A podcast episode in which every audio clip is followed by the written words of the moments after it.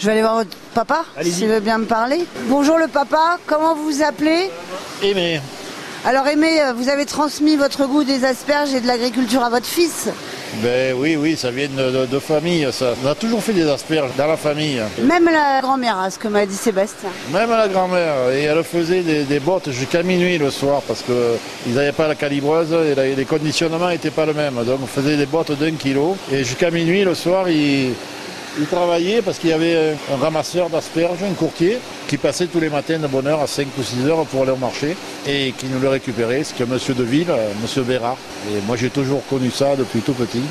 Alors qu'est-ce que vous en pensez de cette mécanisation, la, la machine de- devant laquelle on se trouve C'est formidable parce que si mes parents ils, ils revenaient, ils seraient euh, surpris. Ça calibre, ça, ça choisit la, la couleur, ça les coupe, ça les lave, ça. euh, Il n'y a plus qu'à. Enfin, Il y a quand même un, euh, un peu de manutention encore, c'est quand même vous qui euh, asperge par asperge. Mais ce qui est hallucinant, c'est qu'elles sont hyper grandes. Elles font combien de centimètres là, ces asperges On va faire 30-35 cm. Ouais. On va en couper une partie évidemment pour la commercialisation. Eh ben oui, l'asperge de France, c'est à 20, euh, 22 cm, 21, 22 maximum.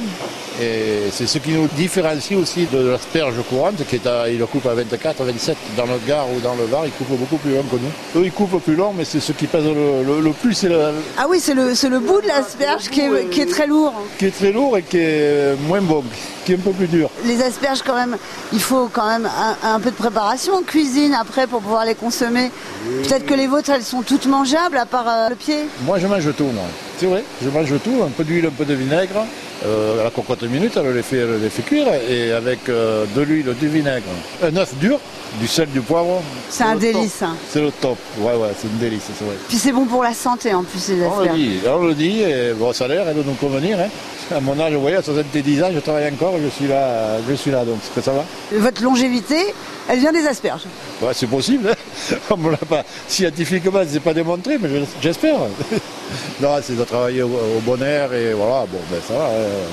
Vous voyez, la campagne, on, on nous critique là sur les produits phytosanitaires, on fait attention quand même. C'est plus comme il y a 40 ans ou même plus 50 ans. C'est vrai qu'on faisait un peu n'importe quoi et maintenant on a payé les conséquences. Mais bon, maintenant on se rattrape et on fait très attention. Au point de vue phyto, tout ça, il n'y a pas de traitement particulier. hein. On traite un peu pour la mouche là, en été, mais bon, après on récolte 8 mois après, donc euh, on met des produits organiques, euh, toujours tourteau de mais ça c'est naturel, du fumier organique, des, des trucs comme ça, voilà, c'est tout. hein.